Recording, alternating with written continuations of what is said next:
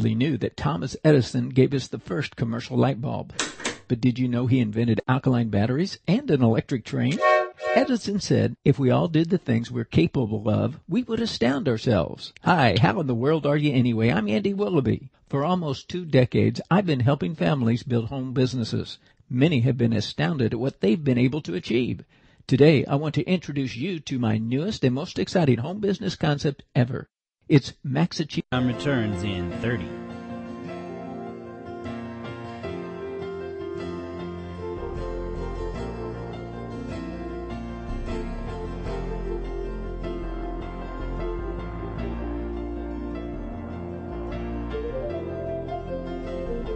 Program returns in 10.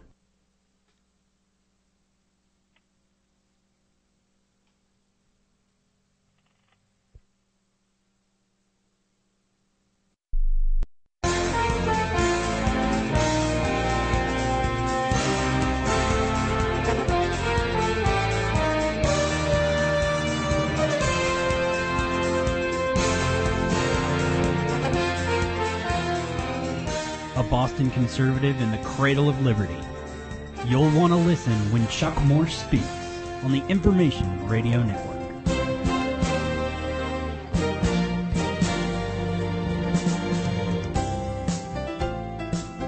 Good afternoon. It is I, Chuck Morse, Monday through Friday, 10 till noon, right here at the IRN USA Radio Network. You're welcome to join the program. 844-439-1391. 844-439-1391. And uh, we'll be uh, awaiting the arrival shortly of my guest, Allen Smith. He is an economist. Uh, he's the author of the book uh, Social Security Will it be there for you?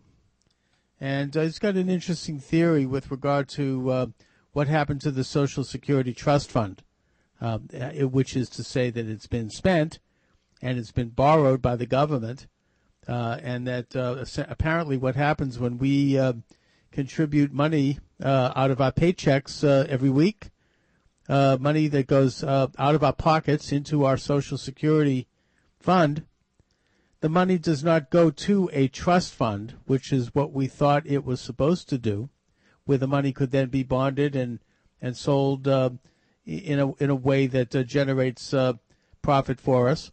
But instead, uh, the money goes right into the U.S. Treasury because the government has basically looted the Social Security Trust Fund. Now, uh, Mr. Smith says that this happened due to an act signed into law by the Reagan administration, signed by President Ronald Reagan in 1983, that was supposed to reform Social Security. Uh, my understanding, and I cannot cite my sources on it, but uh, I've interviewed many economists over the years. Uh, I've mentioned it, I've discussed it. It's never been something that I recall um, anyone uh, disagreeing with me on, including very liberal economists, and most of them now seem to be uh, liberal these days. And that is that uh, this happened under the Lyndon Johnson administration. Lyndon Johnson, I think it was maybe around 1965 or so, 66, decided to um, raid the Social Security Trust Fund and use the money to pay for two wars the war on poverty and the war in Vietnam, both of which we lost but uh, you know he wanted to do this rather than to do the very unpopular thing to do politically, which would have been to raise taxes or ask Congress to raise taxes to uh, to give him the money, which actually would have been the more constitutional approach, the more honest approach, anyways. That way, the American people would see exactly what the government was doing. They would feel the immediate effects of it out of their pockets, and as a result, there would have been uh, there would have been a political debate. There would have been accountability, but instead they borrowed it from the. He came up with this brilliant idea that they could just suck the money out of the trust fund. So, this has a lot to do, of course, with the the beginning of what we have today, and that is a 16 plus trillion dollar national debt. Um, the um, you, you know, but uh, Allen Smith apparently feels that this happened under Reagan. I don't know. You know, he might have the case to make. I don't know if it matters to me as much as the fact that it is happening, and that every president since has done this. They've borrowed money. Uh, the, the money goes right out of that that entitlement, and that it's your money. Um, I would also argue that there are other factors involved in the Social Security crisis, not just the fact that the government is bonding the uh, monies and and uh, creating debt and spending it as fast as it arrives, but that uh, entitlement to Social Security has expanded, particularly since the 1980s. Um, Allen Smith, are you there? I am here. Hello, you. Thank you very much. I'm sorry about that. You're just not showing up on my board, so I wasn't sure. All right. I was um, listening to every Allen Smith is wonderful. Social Security, will it be there for you? Allen, you're an economist. You're the author of this book. Um, tell me about it. I mean, you, you, the premise here is that this uh, this raid on the Social Security Trust Fund was enacted under the Reagan administration. What's No, your uh, thesis on Let's that? take that uh, back. Let me first go back to your comments on LBJ. Uh, you're correct that uh, it was under Lyndon Johnson that they merged the two funds into a general fund, so, so the two were mixed. And LBJ uh, did and would have uh, gotten every penny he could out of it. the problem is, Mhm. I hear this for years, and uh, there wasn't any surplus at that time. Social Security had been budgeted in such a way that it was just about enough come in each year to pay the bills. So uh, Right. when uh, the some years would be a tiny surplus, and some years would be a tiny deficit. Uh, I looked up one time, and it was just peanuts. All LBJ was able to get to. Now, I'm not saying he wouldn't have done it. Uh, what happened is the 1983 Social Security amendments, uh, major law in Social Security, which did a lot of things such as change the age and so forth. But the big thing it did was put a big, big uh, payroll tax increase on the baby boomers. Now, up till Right. that time, uh, the role of uh, paying for Social Security was that each generation would pay for their parents' generation, and on and on. Well, with the baby boomers, there was going to be so many of them that it was decided in 1983 that they should pay for the benefits of their parents' generation, plus they should prepay the cost of their own benefits so the money would be there. And so this is what happened. There was a big increase in taxes, and it was designed with the idea of a 30-year surplus, uh, 30 years of big surpluses. Uh, the problem is what was supposed to happen to this is that they were supposed to take this money, save it, not spend it on anything, invest it in U.S. marketable treasury bonds, the kind that uh, China and all the others hold, and that money would build up, and these bonds, when we got to the point of the baby boomers, we'd start selling these bonds and have the money come back in. Here's where the real big problem runs into. Uh, that has generated $2.7 trillion in that 30 year period. Uh, the surplus ran out in 2010, and not one penny of that money has ever gone to Social Security, and not one penny of that money is around anymore. Uh, now, the only reason I put Reagan is that's where it initiated, uh, and if he had, uh, at the end of his term, uh, stopped doing that, there wouldn't have been such a problem. His successor, the first President Bush, did the same thing, and then Bill Clinton, you're a Democrat for eight years, did the same thing, and so did George W. Bush. And so the matter is that the federal government has spent 2.7 trillion of Social Security money on non-Social Security things, on uh, the wars, uh, the back when the Reagan tax cuts, they had a big cuts on went to a lot of the wealthy, and that, that cut them short on revenue. So this helped do that. So it really starts in 1983 or 84 when it starts coming in because that's the time. And incidentally, that has been changed back. I think in the in the early 1980s, it is no longer Social Security is off budget. It's, it's the way it was before LBJ. So there's a period in there, but LBJ did do that uh, and he stole every penny he could get probably, but it was just peanuts. There wasn't any money there until they passed this law and raised the payroll tax in '83. That just brought, started bringing in billions of dollars.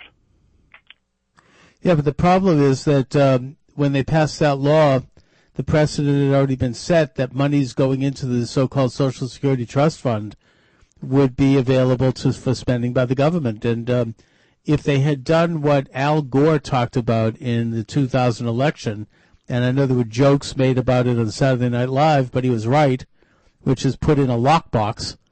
In other words, to put in a uh, piece of legislation that would have separated the uh, the trust fund from access to the general treasury, then that money would have done what it was supposed to do, which is accrue interest and be uh, loaned out at interest, and then uh, when the uh, bonds became due, then uh, the money would have been able to have been go to those who paid into this fund all their life.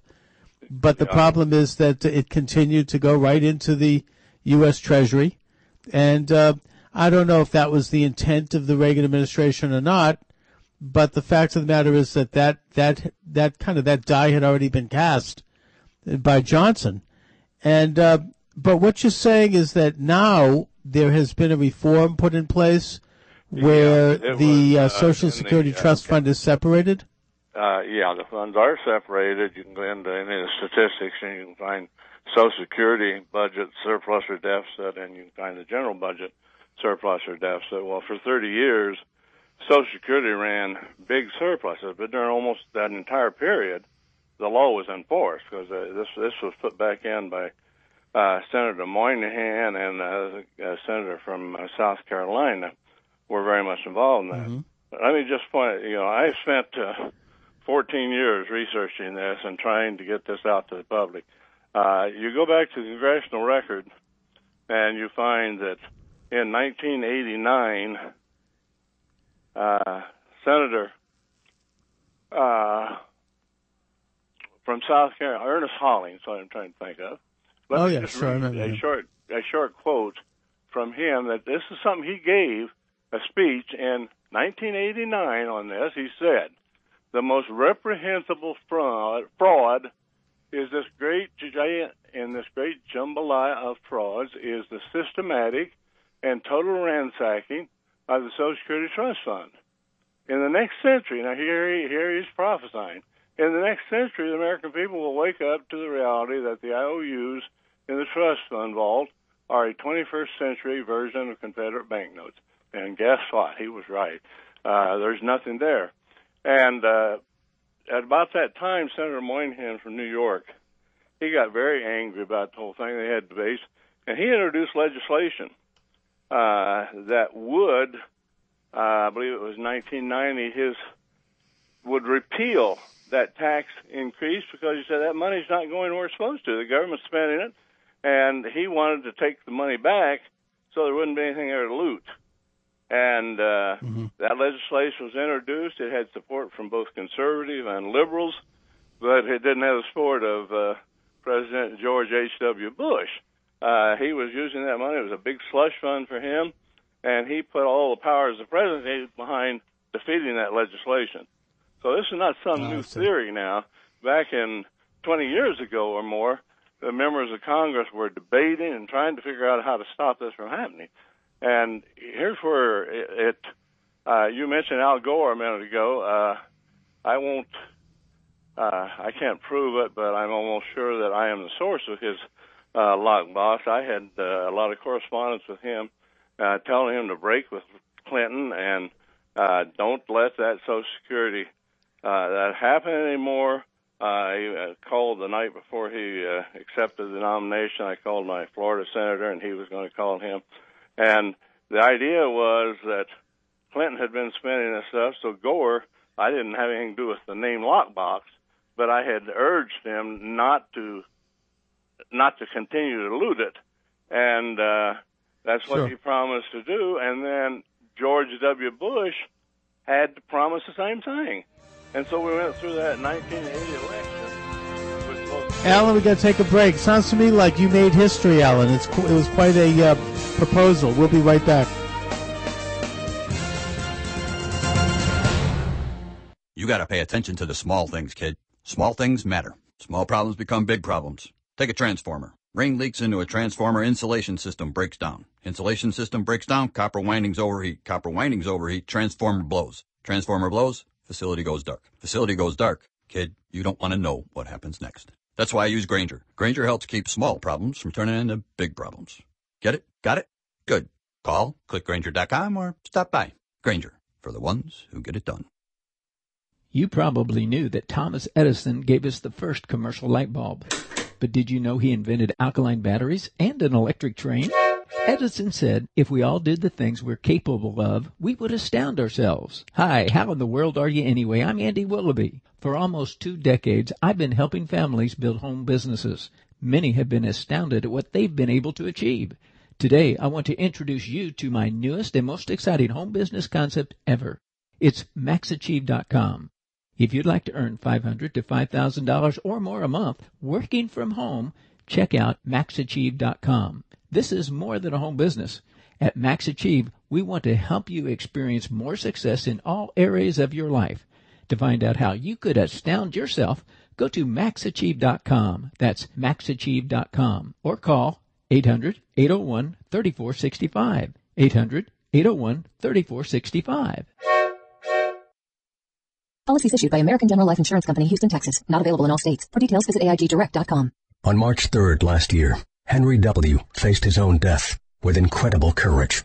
He wasn't in an accident. He wasn't ill. He wasn't in any danger. But he faced this reality head on. If he died, his wife and children wouldn't be able to pay the mortgage, make the car payments, or keep up the life they'd had. His family would lose everything. So he picked up the phone and called AIG Direct. He found out that through AIG Direct, he could get a quarter million dollar life insurance policy for less than $14 a month. Now, he knows that he's helped make his family's future secure, no matter what happens to him. Protecting your family with coverage through AIG Direct is fast, easy, and incredibly affordable. Call AIG Direct right now for a free no obligation quote. The call takes less than five minutes and you can save up to 70%. Call now. 1-800-320-8583. That's 1-800-320-8583. 1-800-320-8583. Hi, I'm Joan London, and if you're worried about your parent or a loved one living alone like I was, and you want reliable senior care information, then call A Place for Mom, the nation's largest senior living referral service. You'll get free information on assisted living, Alzheimer's care, nursing homes, even important financial information. They had obviously researched every place, not just given me names. Really? Yeah. They found me a place for what she could afford, and it was magnificent. We're now very confident that she's safe, and they just helped every step of the way, and I can't thank them enough. So if you're struggling to find reliable senior living information, call a place for mom. This is a free service, and you can trust them to help you. If you're struggling to find reliable senior living information for your mom or dad, then call or go online to get the free help you need during this turbulent time. Call now 800 469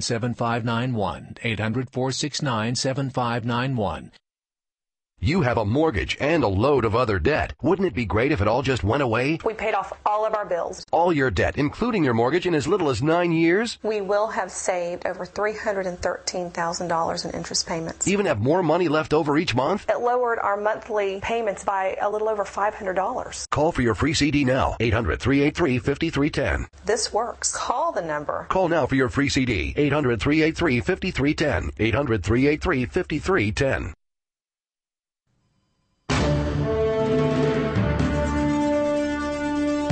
Chuck Morse speaks. Thank you very much. Allen Smith is with us. He's an economist. His book, Social Security, Will It Be There for You? So, Allen, the uh, the so-called lockbox proposal, which was endorsed by both uh, candidates Bush and Gore, did that become law, or or what happened from that point?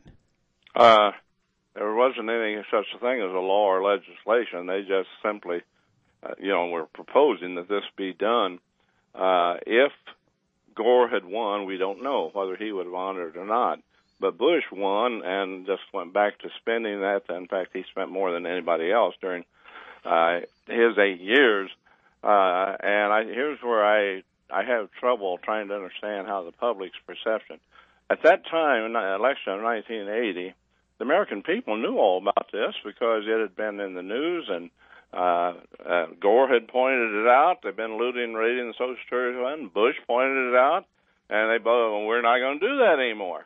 So when you have both candidates pledging that, you had an election. Now, if under normal circumstances, some newsman would probably followed up on that. But we had 911, and we had a war type thing going on, and nobody ever bothered to see if Bush honored his promise uh, in terms of the news media. And it just sort of seems to be assumed by a lot of people that the looting ended, and it didn't. Uh, um, the massive amounts sure. that were coming through there. So there, there was agreement. Uh, and let me just say this: uh, there's nothing partisan about this whole big thing. It, uh, Mayor Reagan may have been in no, the, I in get the church past, but uh, on in the Congress and everything else, Democrats and Republicans are equally guilty. Uh, Bill Clinton for eight years. I thought when he got in, I hoped he would uh, squeal on that. So it is. This is not a Republican or Democrat thing. This is literally something the American people have been ripped off, and it's just a question of whether you want to use the word that the money has been stolen or the money has been borrowed. Now, if it's been borrowed, you would expect some plan for repayment. There is no such plan and I've never heard anybody in Congress even hint that they were willing to pass legislation uh, to pay that back. So if that's the case, I think the most honest way we can say it is that the government stole 2.7 trillion of Social Security money and used it for other purposes. Sounds to me like what happened is that when the with the 1983 Social Security Act, it, it was essentially a tax increase rather Oh, than it call was. it an income tax increase. It was a payroll tax increase, and the money just went right into the uh, Treasury like any other tax increase, and has continued to do so. Now, in 2005, George W. Bush tried to enact some Social Security reforms, which were rejected by both uh, liberals and conservatives. And part of that program was to allocate a small percentage of the funds uh, or give an option to allocate a small percentage of the funds into a private annuity that would be invested. Um, whatever happened with that? Do you think that was a good idea? Do you think privatization of Social Security is a good idea? I let me just say this: the American people should decide what kind of Social Security system we have, and we can debate on whether we should have private or other. But poll after poll over all the years have shown that the vast majority of the American people want to keep it as it is. Now, there is a, an organization, there is a movement to force privatization and cram it down the American people's throat. Uh, this all started back in 1983, involved the Cato Institute, which incidentally was uh, founded by one of the Koch brothers, uh, and uh, then they changed the name to Cato, and the other was the Heritage Foundation. They jointly got together and came up with a plan, a long-term plan to privatize Social Security to force it on the people. And they they actually published this in 1983 in the Cato Journal. The title of the thing was "Achieving a Leninist Strategy," and that's hard to believe, but and achieving a Leninist strategy. And they talked about the disagreement between Marx and Lenin. Uh, Marx had prophesied that capitalism was so bad that it would just collapse on its own, and uh, Lenin said, "I'm not satisfied with that. I think we have to do something to make it happen." Well, they were carrying that Right. over, and it's all downright. And anybody can go on the internet and look for the Leninist plan. It's all over. Uh, I think I was the first to report it back in my book, uh, the attempt to Social Security, the attempt to kill it. But now everybody knows about it, and that is an attempt. And they include, among other things, in there, one of their top things is use of guerrilla warfare uh, is an acceptable thing, and that means uh, you know rough people up a little bit. But that organization that started out I don't know if they meant that literally. I, I think that was more like a kind of a Saul Alinsky idea of using uh, strong political tactics. And by the way, I should mention that I have someone from the Cato Institute joining me in the second hour today.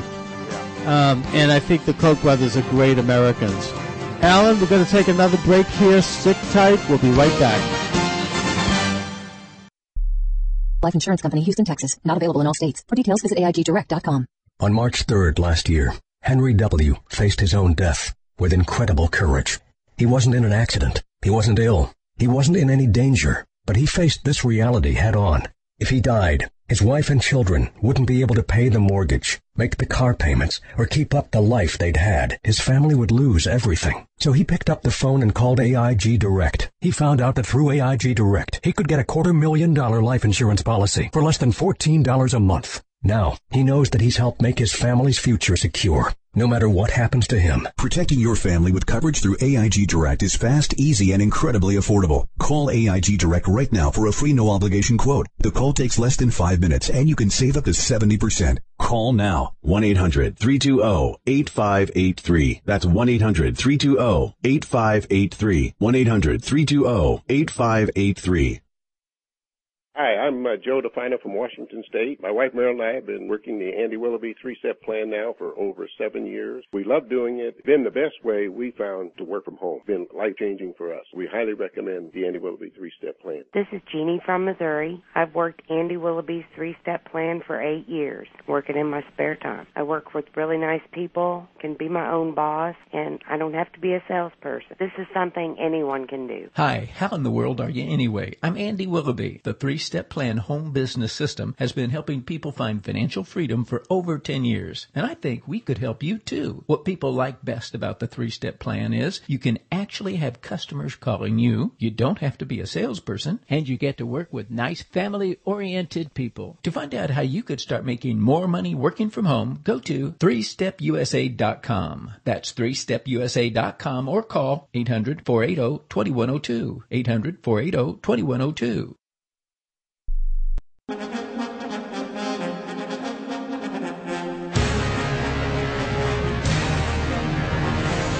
Chuck Morse speaks. Thank you very much. And my guest is economist Allen Smith. His book is available at Amazon.com. Social Security. Social Security. Will it be there for you? Uh, Allen, I think that I would argue that uh, privatization of Social Security is a good idea. Now, that doesn't mean that the government shouldn't have a role in it. I think it should be regulated by states who oversee the investments to make sure that uh, you know people aren't taken advantage of by speculators. And I'll give you a model for that, and that is the federal government itself has uh, retirement plans for its own employees. I know this because uh, someone very They're close to me is a federal employee. Well, wait a minute. That that person happens to be my wife, who is a federal employee. And what happens is that the federal government oversees several mutual funds uh, of various levels of risk, and that the money is contributed into those funds where it has had an amazingly good record, even in these very hard times, of accumulating interest. Now, right now, when people put money in the Social Security fund or when it's taken out of your paycheck, that money doesn't get any interest, and you lose it when you die. If you're single, for example, and you pass away before retirement age, the money just disappears. I would argue that uh, there might be a better system with government oversight, preferably in the state level, where your Social Security contribution could go into private investment, where it would accumulate capital, where it would be invested in the economy, where it would accumulate interest, and where upon retirement you would have a nest egg. You would receive a certain amount of money, which would probably be a pretty good amount. And if you pass away, the money would go to your heirs. What a way to reduce poverty. You know, I mean, working people putting money into that system their entire working life, which could be, you know, 40, 50 years, the money would, would accumulate rather than have. And I base this partially on your thesis here, which is that the federal government has raided the fund, starting with Johnson or Reagan, doesn't matter who. The fact is they're doing it and they're continuing to do it. If the money were put aside into private investment with government oversight to make sure that again there's uh, you know there's laws against speculation, then uh, you would see some real accumulation of capital. What do you think? Well, I have no problem with anything you just said if the American people, through our democratic process, uh, are convinced to that point. That's good. That's great. I mean, I'm, I'll go with anything. Uh, the thing is that the majority uh, is supposed to have majority rule. The will of the people is supposed to prevail. And so far, that's why uh, Bush had his campaign to privatize it, and he wasn't making much progress. And then Katrina came along, and he got a lot of bad press there, and he just dropped. Uh, the, well, he became uh, discouraged by it because he was getting attacked on both sides. And I, I I get the fact that most people want and support Social Security. My question to you, however, as an economist, is putting aside what people want, is it a good idea? Like, for example, most people in this country don't care about the 16, 17 trillion dollar deficit. They don't understand it. They can't get their mind around it. And polls indicate that most people don't care about it. But that doesn't mean it's not a problem. You know, I mean, they'll start caring big time if China decides to call back its more its uh, its loan, and if the U.S. dollar is uh, unpegged as the international currency, and we see a collapse in the economy, then they'll care. So my question to you is, from an economic standpoint, I don't care about the polls and what people what's popular because I don't think people understand these issues. People are not educated to the degree that they understand it. From an economic standpoint, don't you think it makes sense to privatize Social Security so that people can actually have some equity, that they can have some assets that they could then pass on to their heirs and inherit upon retirement? Uh, all the things you just asked, you answered yes, but uh, you're seeing part of the picture, and uh, I, I personally uh, prefer the system we have. But if we reach a point where through our democracy we decide to go the other route, you see, here's the big thing: the reason private enterprise wants that is there's all these billions of dollars taxpayers paying out Well, government Sorry about this, Allen. We got a quick break here. We'll be right back. and banks. I'm sorry. Apologize. We, we'll take a break. Hello, my name is Marius There's Forte, and together with my good friend Sam reason Sorbo, I would like to introduce you to a new book called wants The to go Answer, Proof. I'm not of God in Heaven. work. I'm The not answer saying is like a master key to all I'm your saying spiritual questions about the convince the existence of God, public to work as well as the majority questions that humanity has asked okay throughout the ages. For example, is there a God? And if there All right, is, we're is on he a good? break right now, Allen. And if We'll he's be right good, back. how could it be meant suffering in this world, which sounds like a contradiction, but it is not? Where do we come from and where are we going and why are we going at all? Why this tremendous amount of energy surrounding us? Heaven and a hell? How can we be sure as any proof? What are the two main ingredients of happiness and how could we obtain these? Many more questions are addressed in our new book, The Answer, Proof of God in Heaven, as we simply know of gravity, not just believe in it. Once you apply the naturalistic laws of this universe, your belief will turn into knowledge and you will know God. Our book has just been launched. Please visit our website, theanswer-book.com for more information. Hello, my name is Marius Forte, and together with my good friend Sam Sorbo, I would like to introduce you to a new book called The Answer, Proof of God in Heaven. The answer is like a master key to all your spiritual questions about the existence of God, as well as to questions that humanity has asked throughout the ages. For example, is there a God? And if there is, is he good? And if he's good, how could be meant suffering in this world which sounds like a contradiction, but it is not? Where do we come from and where are we going and why are we going at all? Why this tremendous amount of energy surrounding us? Is there life after death? Is there actually a heaven and a hell? How can we be sure as any proof? What are the two main ingredients of happiness and how could we obtain these? Many more questions are addressed in our new book, The Answer, Proof of God in Heaven, as we simply know of gravity, not just believe in it. Once you apply the naturalistic laws of this universe, you belief will turn into knowledge and you will know God. Our book has just been launched. Please visit our website, theanswer-book.com for more information. People wake up worrying about their job and paying their bills, and that stinks. People in third world countries wake up worrying if their children will have anything to eat, and that stinks even worse. There's a way to help solve both of those problems.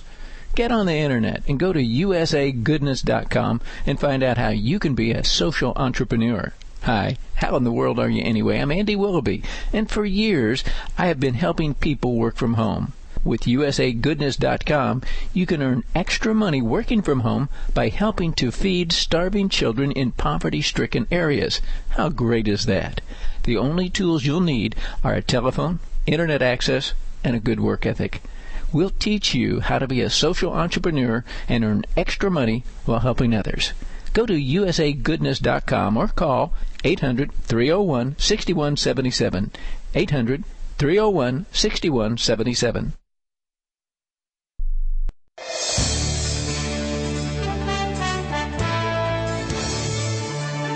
Taking back America one listener at a time. Chuck Morse speaks. Thank you very much. My guest is Allen Smith. He's an economist. His book is Social Security. Will it be there for you?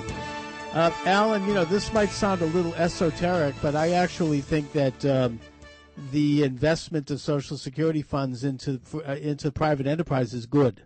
I think it Yeah. creates jobs, well, there, it there creates are of capital, on both it sides of the creates issue. I'm not going to have that debate. well, let me Uh, let me just let me just finish my thought here. It not only is not only that, but a, a person would have the option if they controlled their own Social Security money to simply have the money invested into bonds. They could buy Treasury notes. They could buy put it in a savings account for that matter. In other words, it's a matter of, of free choice. But you make the case that the government has not only looted the fund and taken the money and raised taxes through Social Security and then taken that money but it's even bigger than that. The problem is that starting in the 1990s, really, and in the 80s, there were several legislative initiatives that actually expanded the definition of who could qualify for Social Security, both in terms of uh, Social Security's uh, accompanying funds, SSI and SSDI, which uh, in which they created more categories of so-called disability, so that people could get money from that fund, and that has looted Social Security in the tunes of tens of billions of dollars. There's also a means by which uh, illegal aliens can get Social Security. And new immigrants who never paid into the system can automatically get Social Security benefits uh, as refugee status. And other means by which Social Security has become a backdoor to welfare. So I think that all of these factors uh, could be looked upon as proof that privatization is a good idea because I would mention to my listeners that is your money. You're taking that money is taken out of your paycheck every week and put into the government from your entire working life, and you're not only entitled to every penny of it, but if you have some oversight of it, you can make sure that it is invested in a way that collects interest, which right now it doesn't, and that when you retire, you can retire with a pretty good amount of money in the bank that you can then leave to your heirs. To my way of thinking, it's a much better way to reduce poverty in this country than taking it out of working people's pockets and, and handing it out to to people in the form of welfare. Yeah, well, that's that's fine. Everybody has an opinion on that, but nobody's right or wrong necessarily. Uh, what I'd like to do now Okay, is we. I'm sorry. I'm sorry about this, Allen. I really apologize. We got one more break here. When we come back, you shall be heard. We'll be right back. Hello, my name is Marius Forte, and together with my good friend Sam Sorbo, I would like to introduce you to a new book called The Answer, Proof of God in Heaven. The answer is like a master key to all your spiritual questions about the existence of God, as well as to questions that humanity has asked throughout the ages. For example, is there a God? And if there is, is he good? And if he's good, how could we prevent suffering in this world, which sounds like a contradiction, but it is not? Where do we come from and where are we going and why are we going at all? Why this tremendous amount of energy surrounding us? Is there life after death? Is there actually a heaven and a hell? How can we be sure as any proof? What are the two main ingredients of happiness and how could we obtain these? Many more questions are addressed in our new book, The Answer, Proof of God in Heaven. As we simply know of gravity, not just believe in it, once you apply the naturalistic laws of this universe, you belief will turn into knowledge and you will know God. Our book has just been launched. Please visit our website, theanswer-book.com for more information.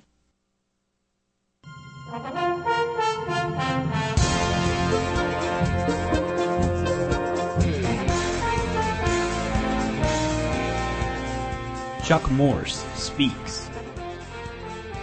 Thank you very much. And my guest is Allen Smith. He's an economist. Allen, please continue. Social Security, will it be there for you? Okay, yeah, I'd like to point out now just partly why that title and so on. Social Security is on the verge of a major crisis, and people don't realize this. Uh, when that payroll tax increase uh, went into effect in 1983, for almost 30 years, it generated big surpluses. Well, the last surplus was in 2009, a tiny surplus then. Starting in 2010, Social Security started running permanent annual deficits. Now, in 2010 itself, that first year of that, uh, there was a $49 billion deficit. That means that Social Security's income uh, revenue was 49 billion less than the cost of paying benefits. Well, what will they do? Well, what they were supposed to have been able to do is go sell some of those good as gold uh, treasury bonds that were supposed to have been in there, but they're not. They're not there anymore. So the government has had to borrow. Uh, first in 2010, they borrowed 49 billion dollars from uh, probably from China or whoever. Doesn't matter. They borrowed that 49 billion to make up the difference. Well, this has gotten bigger and bigger. I think it's about 72 billion this year. So we don't have enough income coming in now uh, to pay the benefits just out of the tax revenue. Uh, the government's having to borrow. The big problem is Social Security is on the verge of bouncing checks at various times. A lot of people were uh, confused and concerned when uh, President Obama, on two occasions, when he was asked, "Well, if we don't get this debt ceiling through, uh, will Social Security checks go out on time?" He said, "No, uh, they won't go out on people. Said, Wait a minute, they got 2.7 trillion. Why can't they pay their bills? They do not have anything." And uh, he was right. Is that uh, the debt ceiling? Uh, you know, stops the borrowing, and when the government is having to borrow for part of the Social Security, so we have a real crisis now that from now on, throughout the baby boomers' retirement, each year it gets bigger and bigger. The problem is we were supposed to be dipping into that surplus, and it's not there. Now, the only, uh, the real solution, uh, at least in theory, is if the government had never uh, looted that money, there'd be no problem. If the government were to somehow repay that money, there'd be no problem. You have the AARP and others saying Social Security has enough money to pay full benefits for another 20 years. You hear that all the time. They don't have enough to pay mm. for this year.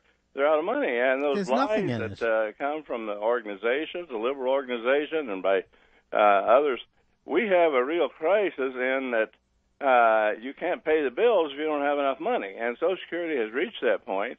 That is why you have so many people proposing uh, Social Security reform because they can see that the government's going to have to borrow more and more and more uh, in order to pay benefits at the current level. If they cut benefits, then uh, that offsets that. So we are at a point of crisis in that the money that was supposed to be, and that was part of the plan, that you have this big, big reserve, uh, there have been no problem. Mm-hmm. But uh, we don't have a reserve. No, I mean, you've, you've outlined it well.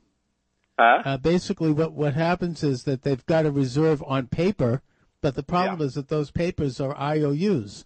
The government has bonded the debt, taken the money, and spent it. Now, uh, I guess, Allen, uh, where do we go from here? I mean, what do you? Because you're saying that now the government has to increase the federal deficit through uh, raising the debt ceiling every year just to keep up with present expenditures in Social Security and some of the other entitlement uh, alleged entitlement uh, programs are the biggest costs. Not to mention the interest on the national debt, which is number two, I understand. So, what do we do? I mean, here we are going in further and further in a hawk every year just to keep up, and that the that Social Security cost is going to go up with the baby boomers retiring starting, you know, now. I mean, starting really this this next couple of years.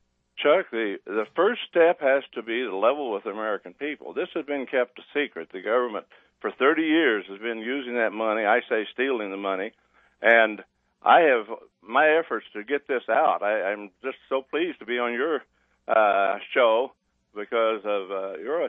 The people don't know about this, and uh, Republicans, Democrats alike, uh, conservatives and liberals will be outraged when they realize that the government has been taking that money for 30 years and there seems to be in the media a uh, sort of a policy we won't report anything the government doesn't want reported. Well, you remember back in the days when Dan Rather reported something the government didn't want reported. Uh, it's we're not getting this out, and I'm having an opportunity here, and I would urge uh, people. Let me just point out. I don't know if you got it or not, but I sent you a a new article uh, that the trust fund money has already been spent. It was published this week. Right. And you, anybody can go on the internet and search either under the title, "The Trust Fund Money Has Already Been Spent," or under my name, A L L E N W Smith, and that just gives a that's a summary of the whole thing. and it lays it out. in Well, such a Allen, way we- that we- people can't We'll, I, I'm going to have you back to talk further on that because we'll, but stay tight. We'll, we'll finish up in a minute. Breathe it in, kid. Clean, fresh air thanks to these new air handler filters. They're more energy efficient, hold more dust, and are stronger than ever. And Grainger's got over 3,000 different styles and sizes to choose from. Just ordered a new batch from Grainger.com today. I love oxygen, kid. And this facility's got some great AO2. I'm breathing easier just thinking about these air handler filters. Get some today. Get it? Got it? Good. Call, clickgrainger.com slash air handler or stop by. Grainger, for the ones who get it done. Today in America, people wake up worrying about their job and paying their bills, and that stinks. People in third world countries wake up worrying if their children will have anything to eat, and that stinks even worse. There's a way to help solve both of those problems. With USAGoodness.com, you can earn extra money working from home by helping to feed starving children in poverty stricken areas. How great is that? Go to USAGoodness.com or call 800 301 6177. Chuck Morse speaks. Thank you very much. Allen Smith is my guest. Social Security, will it be there for you? Allen, we're kind of running out of time here, and I can see we're just getting to the, the most, the best stuff. Uh, but it took me about an hour to get wound up to this point, so I'm going to have to have you back. We'll have to do another hour, at least, to get to the main thesis of your article. Um, as far as Dan Rather is concerned, I think that his problem was that he, he went out with a story without proper attribution. Yeah, and uh, that's a real no-no in You gotta be- journalism. you got to be careful what you do. Uh, and exactly. uh, yeah, you but you're right about the journalists now will not talk about uh, Social Security. Mhm. They, they seem to be a blackout on it. They don't criticize anything that the Obama administration is doing now, and uh, so we're not getting a real. Journalists aren't doing their job of really taking a vigorous look at this issue on all sides, putting aside the partisan questions, and just discovering what what uh, the nature of this crisis, which is very real, has a and you make the case secret. very well. Now we only have a few more minutes, so I'd like you to again let people know how they can get your get information about you, how they can uh, get your book, and where they can read this latest article. Okay. First of all, I'm going to give my website address. That is the biglie.net. Uh, you find a lot of uh, material on there. The biglie.net. Uh, the uh, article that was published by uh, fedsmith.com this week is uh, something that it's a long article that explains all this and and goes through the mathematics to to really prove it. It's called the Trust Fund has already been spent. And by me, Allen W. Smith, you can just Google either my name or the trust fund or the trust fund money has already been spent. And you'll get there, and I think you'll find it very, very uh, useful, and you'll find a lot of comments. So there's controversy on that. But it is, that is a fact, and there's no getting around it. And that's why I lay out the mathematics and how people can go and prove it this situation is not debatable really in, in terms of substance. The Social Security money is gone, and many people. Uh, if I could just have enough time here, to, I've got a whole bunch of quotes on the back of my book of people saying the trust fund wasn't there. Here's one from President George W. Bush. He said, and uh, Allen, we're gonna have to do it another time. I'll say I'll be in touch with you. We'll do another show very soon. Thanks for joining me. And if you're worried about your parent or a loved one living alone like I was, and you want reliable senior care information, then call A Place for Mom, the nation's largest senior living referral service. You'll get free information on assisted living, Alzheimer's care, nursing homes, even important financial information. They had obviously researched every place, not just given me names. Hmm. They found me a place for what she could afford, and it was magnificent. We're now very confident that she's safe, and they just helped every step of the way, and I can't thank them enough. So if you're struggling to find reliable senior living information, call A Place for Mom. This is a free service, and you can trust them to help you. If you're struggling to find reliable senior living information for your mom or dad, then call or go online to get the free help you need during this turbulent time. Call now 800 469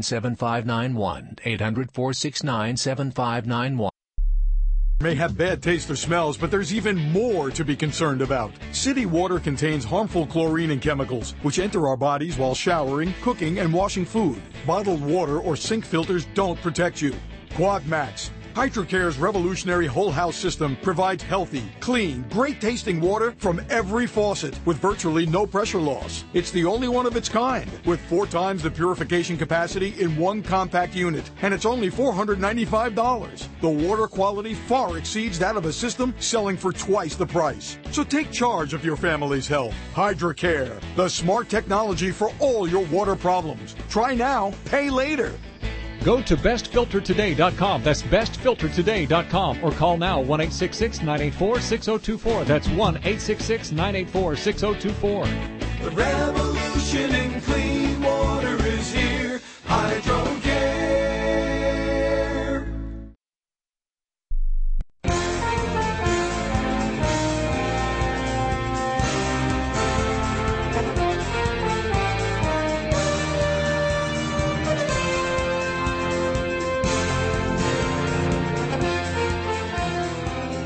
a Boston conservative in the cradle of liberty. You'll want to listen when Chuck Morse speaks on the Information Radio Network.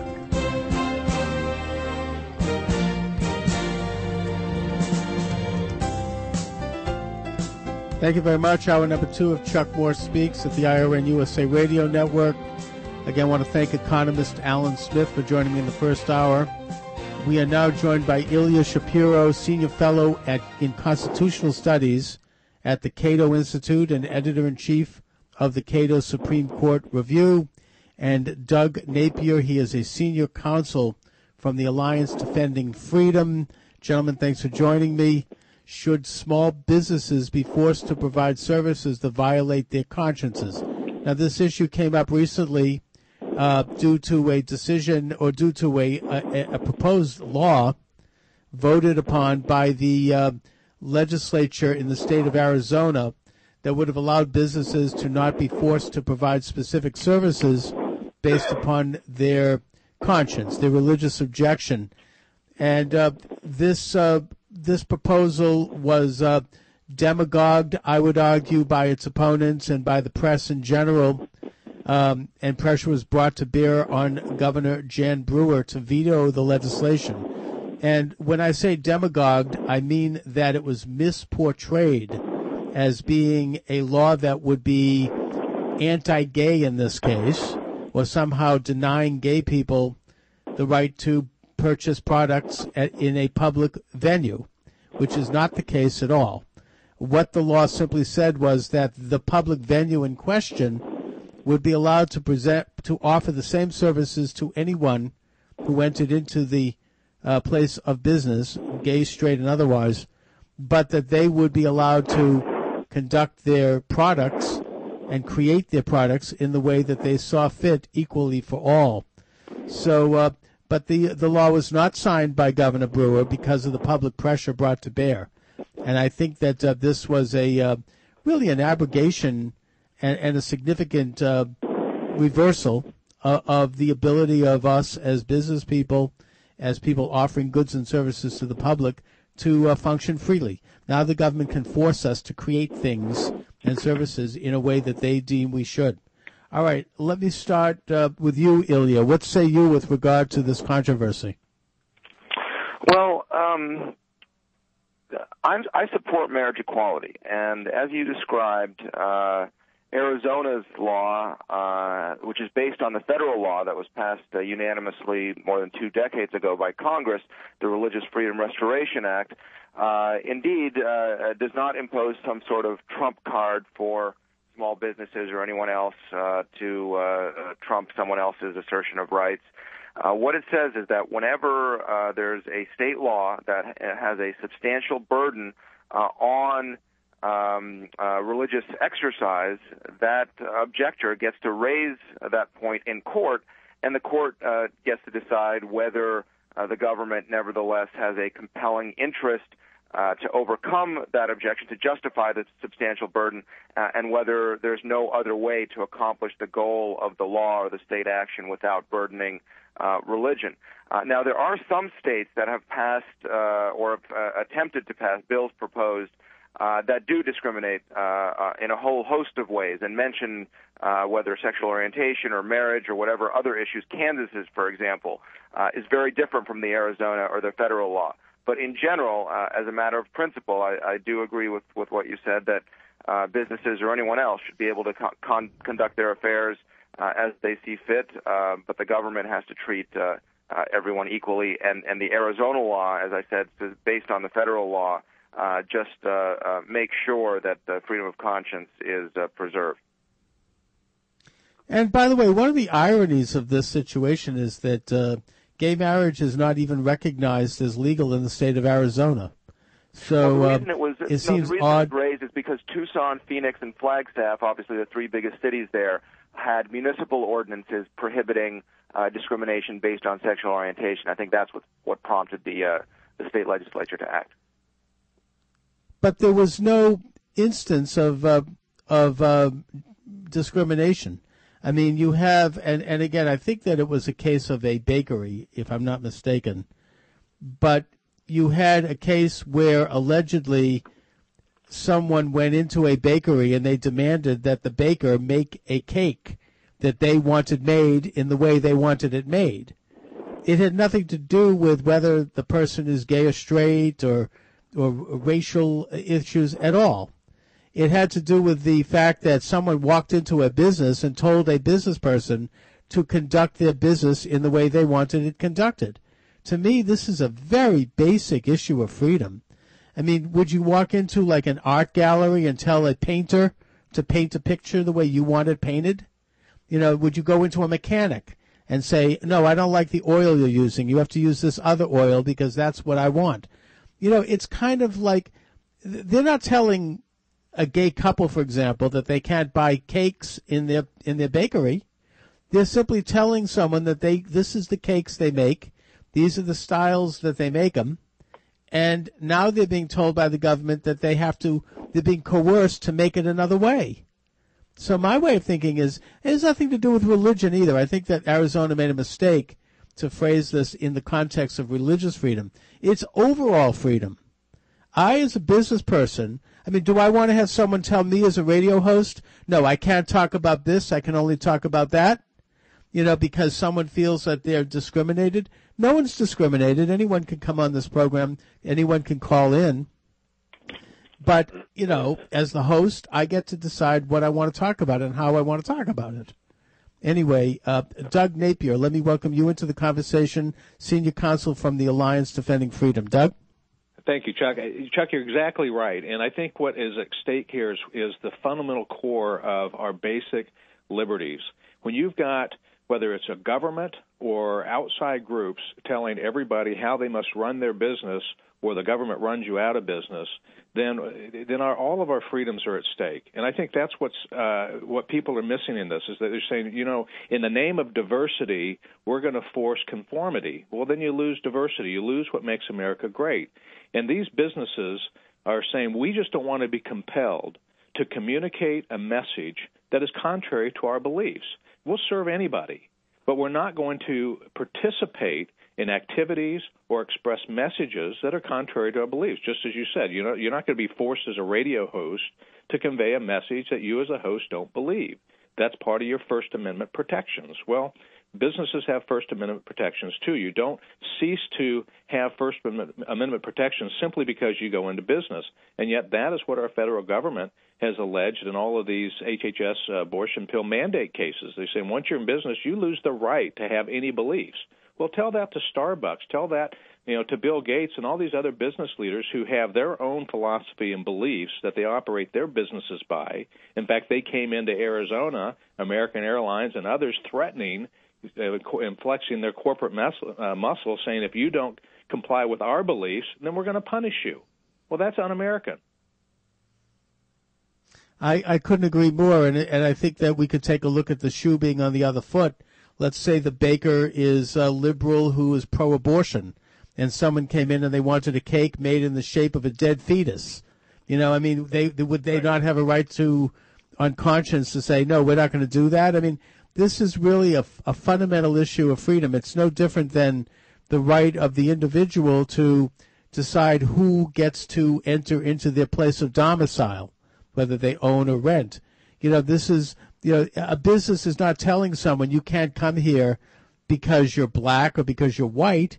They're telling someone that they can't come in after they're there to purchase a product like anyone else to tell the businessman how they're to make the product.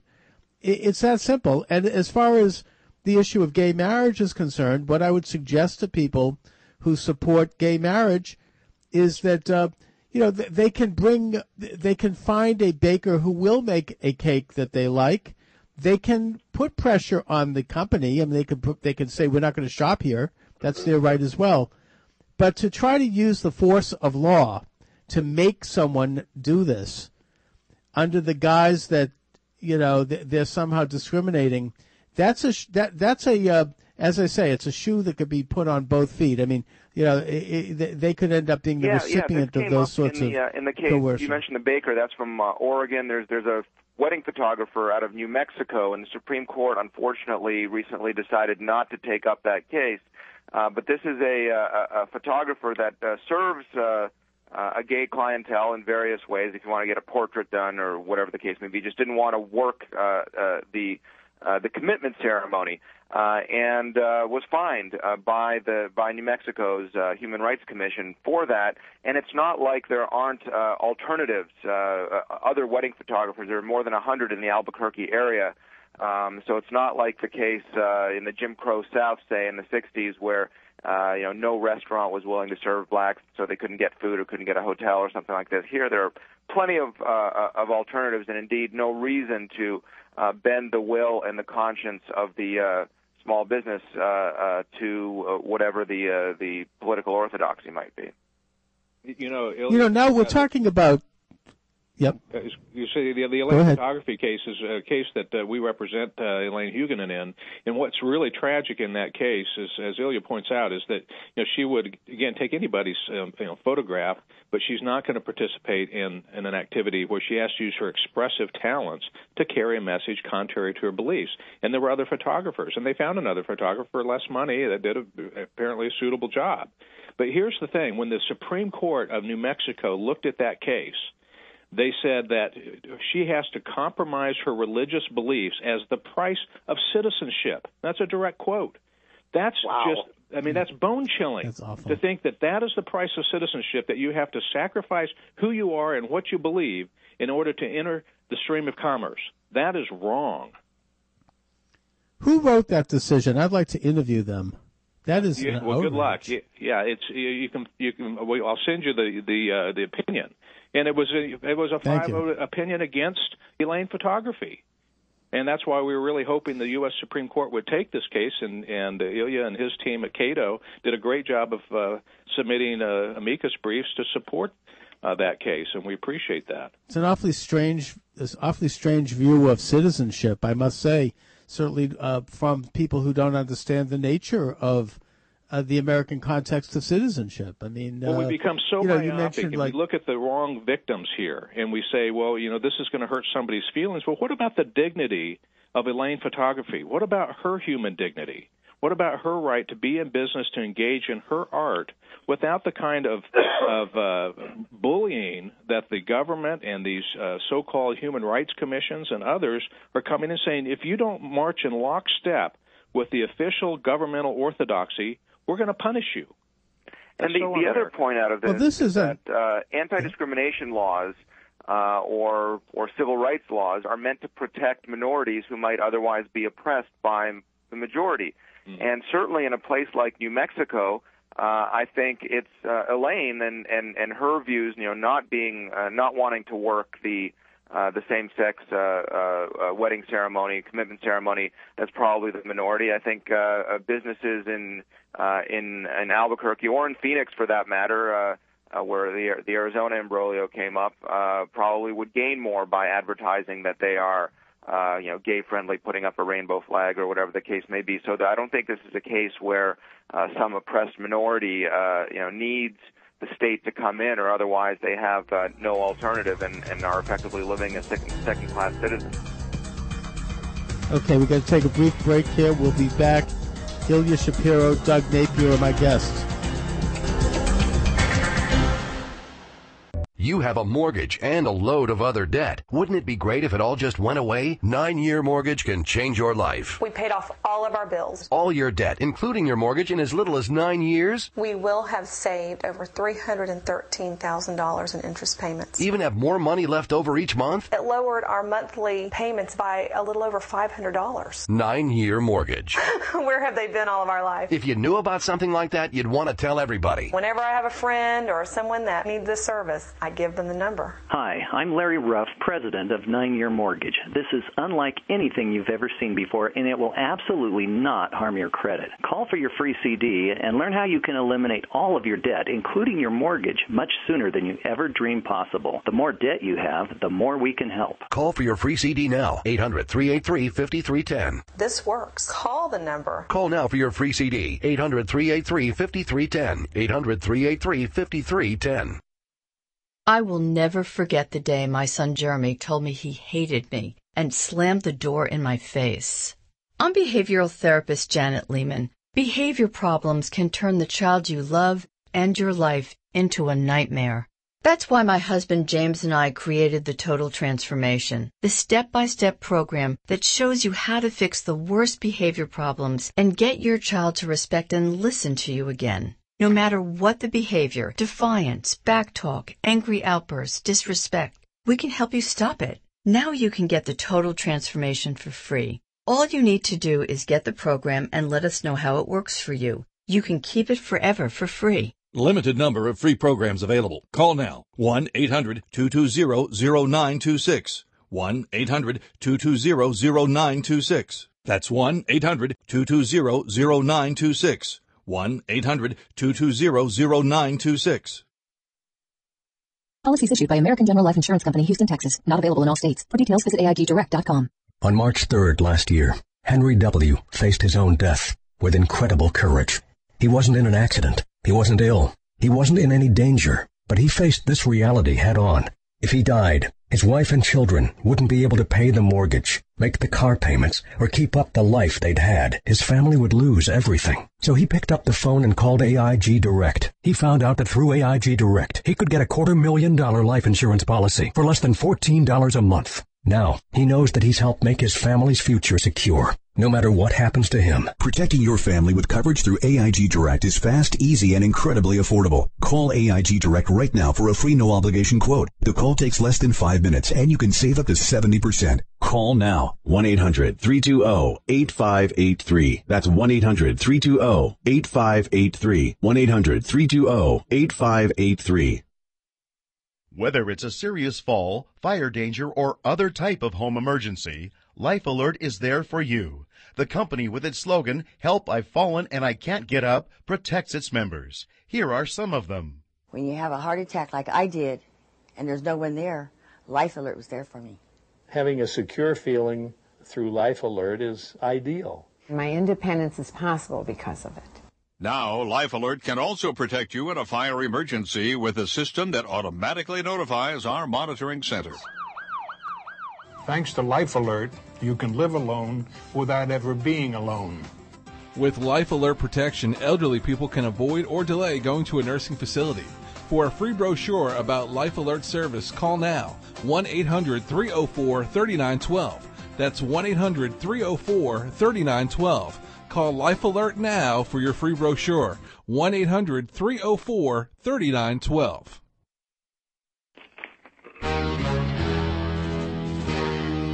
You'll want to listen when Chuck Morse speaks on the Information Radio Network. Thank you very much. And my guests are Ilya Shapiro. He's a senior fellow at the Cato Institute. Doug Napier, senior counsel at the Alliance Defending Freedom. We're talking should small businesses be forced to provide services that violate their consciences? Let me welcome aboard also Andre Traversa, my partner at Epic Quest Media. Andre. Uh, I'd like to ask uh, Ilya. I'd like to ask you a question now. I, I first of all, I agree that this does not violate the Civil Rights Act of '64 or anything like that because it's not about who you serve; it's about what you serve. I mean, in fact, I wish conservatives would make more uh, multicultural arguments and say, look, just like a Muslim does, should not be forced to serve pork at a restaurant, uh, businesses should not be forced to provide services that violate their consciences. I mean, I think that an argument like that would make a lot of sense. Having said that, and Chuck and I have disagreed on this, but I want to ask you your take on this. Don't you think Title VII and the Civil Rights Act of '64 went a little too far by compelling, uh, by telling small businesses who they can employ and who they can't, and saying you know you can't discriminate against? I mean, I, I I don't think the government should be allowed to discriminate against anybody, but I think that that the Title VII in the Civil Rights Act of '64 went a little too far by intruding into the private sector. What's your take on that as a libertarian? Well, first of all, just to, to, to correct one thing you said, the Civil Rights Act of '64 doesn't apply uh, because sexual orientation is not a protected category. Uh, at the federal level. Uh, but but more broadly, no, I, I, I agree with you that um, uh, uh, businesses or individuals, private individuals uh, or businesses, uh, should be free to conduct their affairs however they however they want.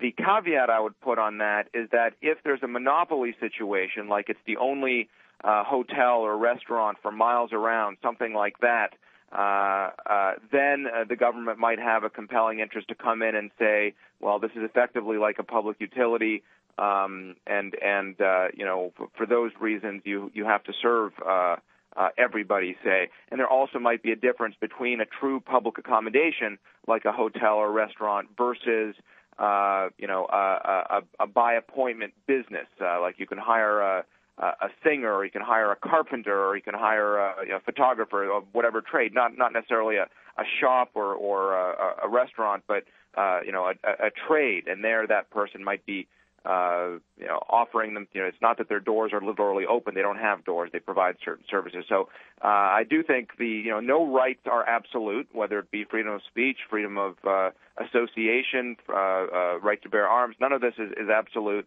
and so in certain uh, circumstances, the government may well have a compelling interest uh, to overcome uh, uh, the, the freedom of association or freedom of an individual to uh, uh, uh, conduct their business uh, as they like. But I, I do agree that uh, on the whole, uh, and especially since Jim Crow is now dead, um, uh, the, the the broad justification for that provision of the Civil Rights Act, I think, is no longer there. I want to ask you one last question about this, Ilya, because I, to have to go here shortly. I want to ask you the um, in during the Jim Crow South, though, wasn't the segregation and discrimination basically mandated by the states? I mean, wasn't Yes. didn't they basically tell the businesses they had to have separate drinking fountains and they had to have uh, they and they couldn't serve uh, you know they had to have separate lunch counters? Wasn't that what was going on? A- a- absolutely, there was uh, state participation and state mandates. That was uh, certainly a big deal. There was also uh, uh, so-called unofficial enforcement, like if a business wanted to be more competitive, have a new uh, line of profits by serving uh, people with, without regard uh, to race, the uh, off-duty policeman dressed as a Klansman would come by and tell them that that wouldn't be such a good idea. Um, so the the state, uh, the direct governmental and quasi-governmental pressure certainly made uh, that era a, a unique circumstance in this regard. You know, I would think that it's one thing for a business to be able to hire or not hire anyone they want, although I don't think it would be all that make that business all that popular if they let it be known that they don't hire black people. But it's another matter entirely for a business that opens its door to the public to tell the public, well, we don't let in black people. We don't serve them. And uh, to my way of thinking, if some if, if a business is a public venue at the time that they're opening the door to the public, um, I think there are constitutional reasons that would argue that they can't do that. They can't say, well, we're opening our door to the public, except we don't like gays or we don't like blacks. You know, I just think that uh, that aspect of it, I think, could be argued constitutionally or otherwise. But I uh, don't, I, I don't think go- there, there's an issue because it's not state action. Uh, whether it's good policy or Right. not to have that kind of anti-discrimination law is a different question. Well, and, and, and that's not the issue we're talking about either way because Right. there's uh, no one saying to anyone you can't come here because we don't like Right. you know Right. uh, Asians or we don't like anyone else. That's not what's going on here. Um, Yeah, you know- Doug, I'm sorry. Yeah, I, you know that's where you always have to come in, and you have to look at the you know the balancing of the interest and the harms, and how powerful do we want our government to be to come in and dictate every move that we make in private business. You know, I I, I could walk into the dress barn and I could say, you know, I, I want a suit and I want a you know dress shirt with French cuffs and a silk tie, and they say, you know, they're gonna look at me like I'm an idiot. Say, no, we we sell dresses, and you'll see our sign it says dress barn. well, do they discriminate against me? Exactly. Of course not. They made a business decision. They want to serve a certain market. But but now they can say that it is, I suppose. All right, we've got to take a brief break. We'll be back. Forget the day my son Jeremy told me he hated me and slammed the door in my face. I'm behavioral therapist Janet Lehman. Behavior problems can turn the child you love and your life into a nightmare. That's why my husband James and I created the Total Transformation, the step-by-step program that shows you how to fix the worst behavior problems and get your child to respect and listen to you again. No matter what the behavior, defiance, backtalk, angry outbursts, disrespect, we can help you stop it. Now you can get the Total Transformation for free. All you need to do is get the program and let us know how it works for you. You can keep it forever for free. Limited number of free programs available. Call now. 1-888-610-2527. 1-888-610-2527. That's 1-888-610-2527. 1-888-610-2527. Owning and caring for a home comes with a lot of to-dos. Fix the AC, build a deck, remodel the kitchen. Whatever your home improvement need, Home Advisor can help you find a pro you can trust to get the job done right. Go to rebuild.homeadvisor.com for instant access to top rated pros in your area, including electricians, handymen, remodelers, whatever type of home pro you need. Home Advisor is absolutely free to use. At Home Advisor, you don't have to search through a long list of pros. With just a few clicks, Home Advisor matches you with pros who provide the exact services you need. You can read customer reviews of the pros, even use the cost guide to find out what hundreds of other home projects cost in your area. Because Home Advisor knows it's important to find a pro you can trust in your home, they conduct background checks on their service professionals. It's just one of the reasons more than 25 million homeowners have used HomeAdvisor. Go to rebuildhomeadvisor.com to find the right pro for your project. That's rebuild.homeadvisor.com.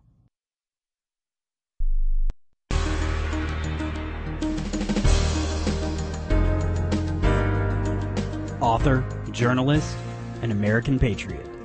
This is Chuck Morse Speaks. Thank you very much. I want to thank Ilya Shapiro for having joined us, Senior Fellow in Constitutional Studies at the Cato Institute. We're also joined now by Doug Napier as well, Senior Counsel from the Alliance Defending Freedom. Doug, this seems to me to be this situation being um, the Arizona situation, that is, and others seems to me to be an unprecedented um, coercive interference by government into the private business of businesses. This isn't a matter of them telling businesses that if they open their doors to the public, they have to let in the public and not say, well, we, we're not letting you in, but we'll let this other guy.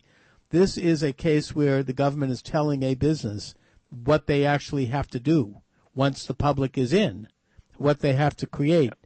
Now, I think that uh, I would argue, I wonder if the precedence that allows the government to now assume this level of coercive power emanates from the passage of the Affordable Care Act, which allowed the government to force individuals by law to buy something on the market. Now, I realize that uh, Justice Roberts issued that very bizarre uh, opinion claiming that the Affordable Care Act is a tax. But everyone knows that it's a mandate. Congress passed it as a mandate. Obama signed it into law as a mandate. It's a mandate. And what that means is that now the government can tell people they have to buy things uh, in the active sense. So isn't that therefore the basis? Didn't that create a case study precedent for the government to now tell businesses how they have to predict, create their products? Yeah, I think that there's a very, very clear uh, parallels here. Anytime you have the government coming in, and you know the government's involved in a lot of aspects of business, and, and most uh, uh, libertarians and, and Americans that are in business, and, and you know the majority of our employers are small business owners feel that the the government oversight is so oppressive. Now we we can agree there's certain safety standards and things that are there to protect employees, but when you get into product mix or how you're going to run your business or compelling a business owner to purchase, uh, in the case of the Affordable Care Act, abortion causing drugs, pay for them and provide them to your employees mean, that is such an overreach on the on the part of the federal government, and it's creating this mindset. But we says, well, of course, you know, the government has the right. You know, this is for the good of the people, for health care, you know, good cause. But we're seeing now in, in the cases, and we represent, you know, over a, a, a dozen of these companies and we've got a 15 to 1 i think it's now 16 to 1 record in favor of businesses where the federal government says all right wait a minute this is too far too much and the government doesn't have the right to compel these small business owners to violate their conscience as the price of doing business in America, even though that's the position of the Department of Justice. Now that case is before the Supreme Court. We represent one of the uh, the plaintiffs in that case, Conestoga Woods uh, Industries, and that case has been argued. The Supreme Court's going to decide on it. I think they're going to come down on the right side on this. They're going to say no, the, the that act is an overreach and we're not going to compel businesses to make a choice between being in business or paying these crippling fines, which are probably going to put them out of business. Do you think that it was appropriate for, in the case of Arizona, the state to craft this legislation under the context of religious freedom? Or might they not have broadened it to simply argue for freedom, period? Well, I, it's a very good question, and uh, and I think the reason it was styled as the Religious Freedom Restoration Act of, of Arizona is because, as Ilya pointed out uh, early on, this mirrored the federal legislation that was passed in 1993, virtually unanimously by both the, the House and the Senate, and signed into law by Bill Clinton. I mean, there was no dispute over this, and and because most of the time you see this issue coming up, it's because it violates people deeply held and sincerely held religious beliefs. But I think you're right right. I think there's an argument that could be made that it should be broader than just religious beliefs. But on the other hand, you want to be careful that you don't make it a law unto itself. And that was, you know, that was Justice Scalia's concern uh, when the decision came down in the Smith versus Unemployment Division case, which c- created the need for this federal legislation. So I think there is an argument to be made. We just want to make sure that it's not so broad that anything goes. On the other hand, people's conscience should control. Okay, we'll be right back. Thank you. Hello, my name is Marius Forte, and together with my good friend Sam Sorbo, I would like to introduce you to a new book called The Answer, Proof of God in Heaven. The answer is like a master key to all your spiritual questions about the existence of God, as well as to questions that humanity has asked throughout the ages. For example, is there a God? And if there is, is he good? And if he's good, how could be meant suffering in this world which sounds like a contradiction, but it is not? Where do we come from and where are we going and why are we going at all? Why this tremendous amount of energy surrounding us?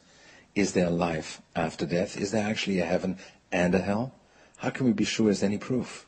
What are the two main ingredients of happiness and how could we obtain these? Many more questions are addressed in our new book, The Answer, Proof of God in Heaven. As we simply know of gravity, not just believe in it, once you apply the naturalistic laws of this universe, you belief will turn into knowledge and you will know God. Our book has just been launched. Please visit our website, theanswer-book.com for more information. Hello, my name is Marius Forte, and together with my good friend Sam Sorbo, I would like to introduce you to a new book called The Answer, Proof of God in Heaven. The answer is like a master key to all your spiritual questions about the existence of God, as well as to questions that humanity has asked throughout the ages. For example, is there a God? And if there is, is he good? And if he's good, how could be meant suffering in this world which sounds like a contradiction, but it is not? Where do we come from and where are we going and why are we going at all? Why this tremendous amount of energy surrounding us? Is there life after death? Is there actually a heaven and a hell? How can we be sure as any proof? What are the two main ingredients of happiness and how could we obtain these? Many more questions are addressed in our new book, The Answer, Proof of God in Heaven. As we simply know of gravity, not just believe in it, once you apply the naturalistic laws of this universe, you belief will turn into knowledge and you will know God. Our book has just been launched. Please visit our website, theanswer-book.com for more information. From Missouri, I've been doing Andy Willoughby's three-step plan for almost four years. I love it because I'm able to do the things that I'm passionate about, like youth ministry, going on our youth trips and homeschooling. Uh, we have a really busy schedule. I'm able to plug in my business into the three hours that we have. I love that it gives our family extra choices, like traveling. I love the people that I work with. I love doing the three-step plan. Hi, how in the world are you anyway? I'm Andy Willoughby. The three-step plan home business system has been helping people find financial freedom for over 10 years, and I think we could help you too. What people like best about the three-step plan is you can actually have customers calling you, you don't have to be a salesperson, and you get to work with nice family-oriented people. To find out how you could start making more money working from home, go to 3stepusa.com. That's 3stepusa.com or call 800-480-2102. 800-480-2102.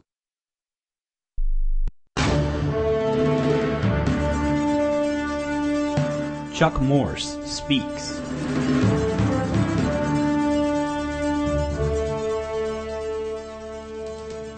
Thank you very much. Doug Napier is here, Senior Counsel from the Alliance Defending Freedom. Doug, if this uh, law was signed by Bill Clinton and passed by Congress in uh, 1993, the uh, Freedom, uh, the Religious Freedom Restoration Act, then why is this even happening? Why why would um, Arizona need to pass a special law? Why wouldn't it be assumed that the business does have the right to to uh, create whatever product they choose based upon religious conscience? Yeah, it's a good question, and and the reason is that there was another case that came down and said that the federal law only applied to the federal government; it didn't apply to the states. So after that, there's been uh, over a dozen, uh, almost 20 states that have had to pass a state-based uh, complement to the federal law uh, so that the citizens of the individual states had the protection from state government.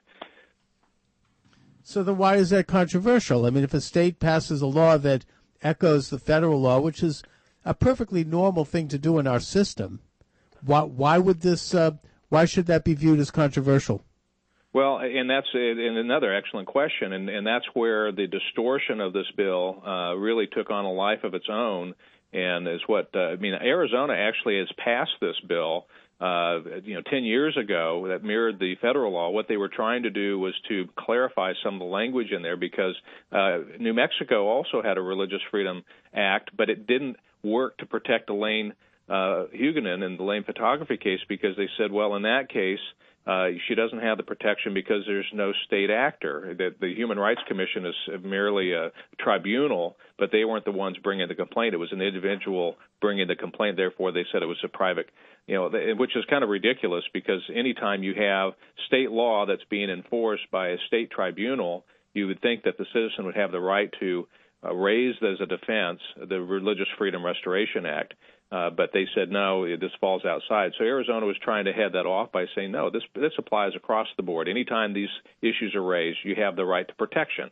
And of course, the, you know the other side distorted what this was about, and they said it's about denying service rather than protecting uh, the uh, First Amendment rights of individuals, and, and you know the rest was history.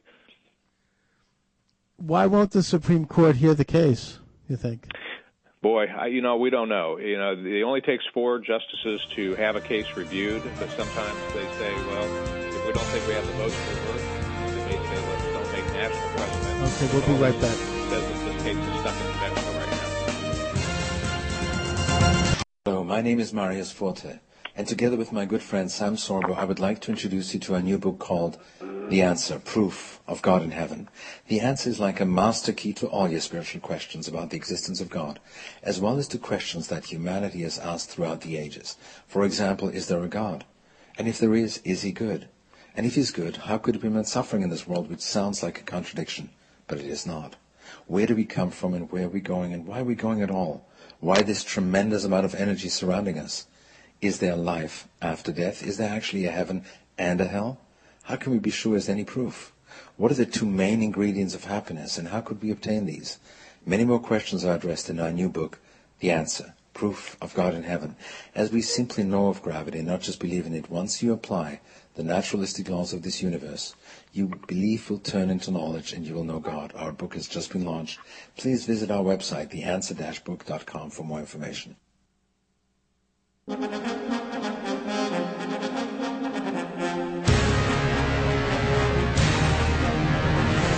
Chuck Morse speaks. Thanks so much. And uh, Doug Napier is my guest, Senior Counsel for the Alliance Defending Freedom. So, uh, Doug, we have a situation where the Supreme Court is not uh, hearing the case that uh, that you're attempting to bring. Where do you go from now from here?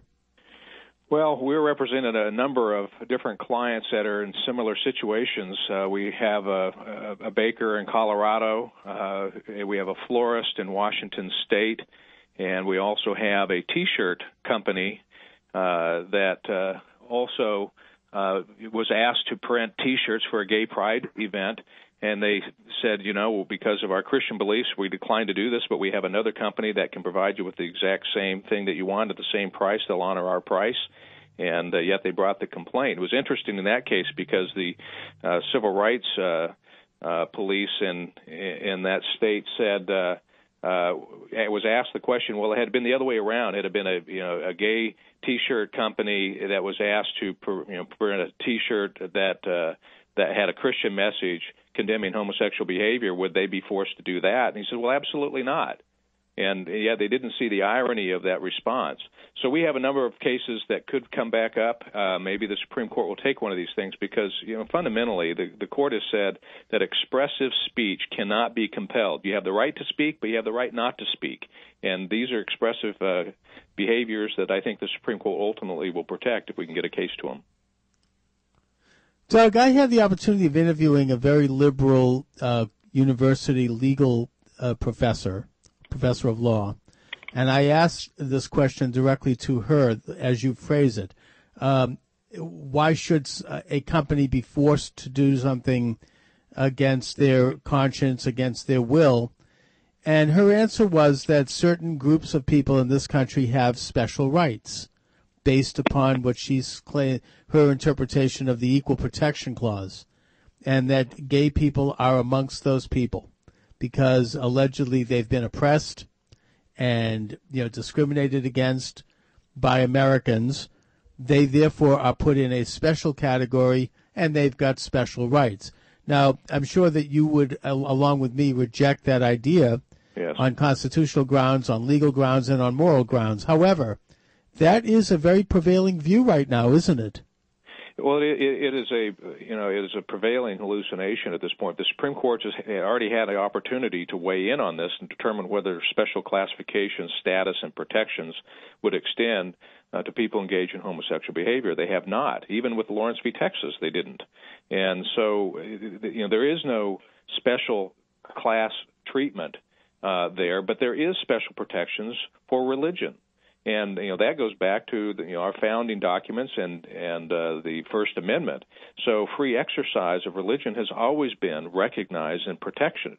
What we have though, like uh, you know the head of the EEOC, Chai Feldblum, who says when you have this inevitable crisis, this conflict between religious freedom and you know sexual demands and and sexual anarchy, that these the so-called sexual rights should prevail well, that's you know that's not what the Constitution says. That's not what our Supreme Court has said.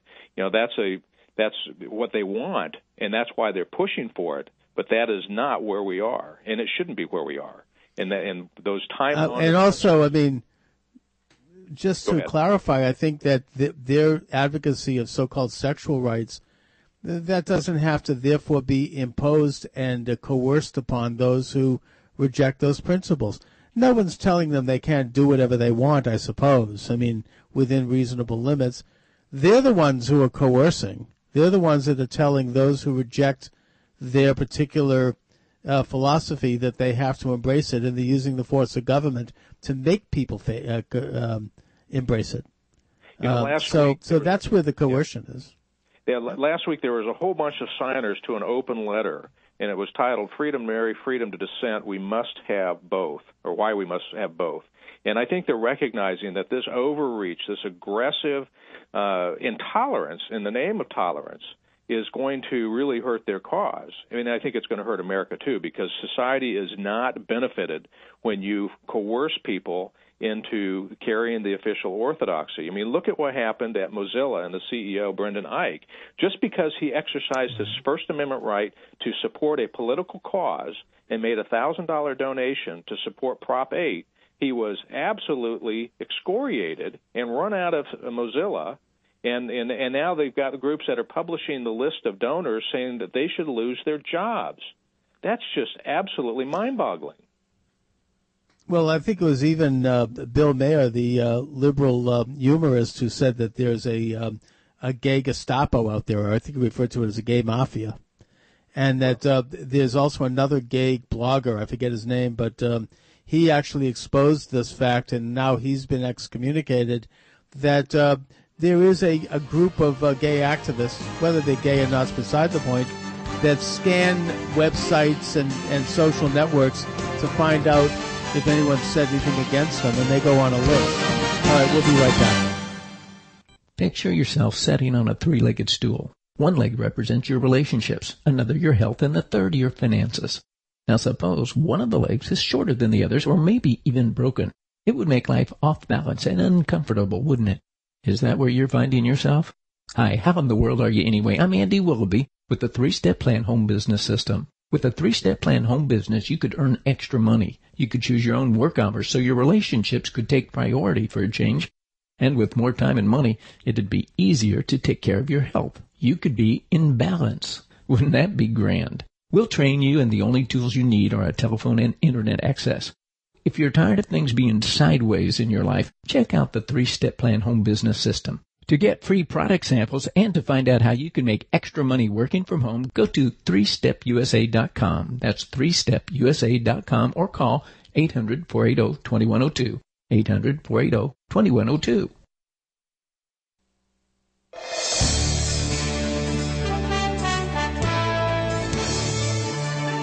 Taking back America one listener at a time. Chuck Morse speaks. Thank you very much. Uh, Doug Napier is my guest, senior counsel from the Alliance Defending Freedom. Andre Traverse is here, my partner at Epic Quest Media. Andre. Yes, uh, Doug, it's good to have you on. I wanted to ask you, um, you're talking about Mozilla, and don't get me wrong, I think that the intimidation that uh, Mozilla, you know, Mozilla put uh, uh, this guy through uh, was crazy, and I think I don't think he should have been fired. However, having said that, Mozilla is a private co- corporation; it's not a, government entity, and I, I just wonder, you know, because they're a private company, I do believe they have the right to to do this. The question, the, the, what concerned me about it though was what I thought was really hypocritical about it was they kept saying, "Oh, you know, we we want to represent diversity and all Right. points of view." Well, they obviously didn't, you know. But I but I do think it's different when a private corporation fires somebody than when the government uh, silences someone. I mean, I, I I think I think it's a bad trend. But unfortunately, I, I, I do think they do do have the right to do that. I, I mean, even though I don't care, you know, for what they did. Of course, unquestionably, that's not the issue. Of course, they have the right to. The question is, is it right that they had to do it and they were coerced? I mean, that's what's disgraceful. I mean, no one's questioning their right to fire anyone they want. Well, I don't know if Mozilla was coerced. Uh, Doug? They? I mean, how was Mozilla coerced? Yeah, they Oh, were. yeah. Well, Mozilla was threatened and coerced by this this radical uh, group that, that, that threatened but to I the boycott them and cut their business. But okay, but on the other hand, don't you think sometimes Christians should do some of the same thing? Maybe we should do some of that. Maybe we should maybe we should boycott companies, maybe more aggressively boycott companies Yeah. that disagree. with I suppose. I mean, you know, think that absolutely. Yeah, I I think what that case uh, illustrates is the hypocrisy because they talk about being all inclusive and and diverse and tolerant and all that, but yet the, you know the true colors sh- uh, sh- really were revealed when they weren't. And yeah, I think as a business they can decide who they want to hire and who they want don't want to hire, but don't come across and say yes we we are virtuous and we we believe that everyone should have dignity except if you disagree with us. Right. I agree. I agree with that. Well, I mean, it shows the utter preposterous uh, hypocrisy of the whole thing. Plus, it does show the danger of a coordinated attempt to squelch um, free enterprise and free speech. Doug, we're running low on time here, so I want you to take the opportunity to let people know how they can reach you and how they could read articles by you and what you're up to.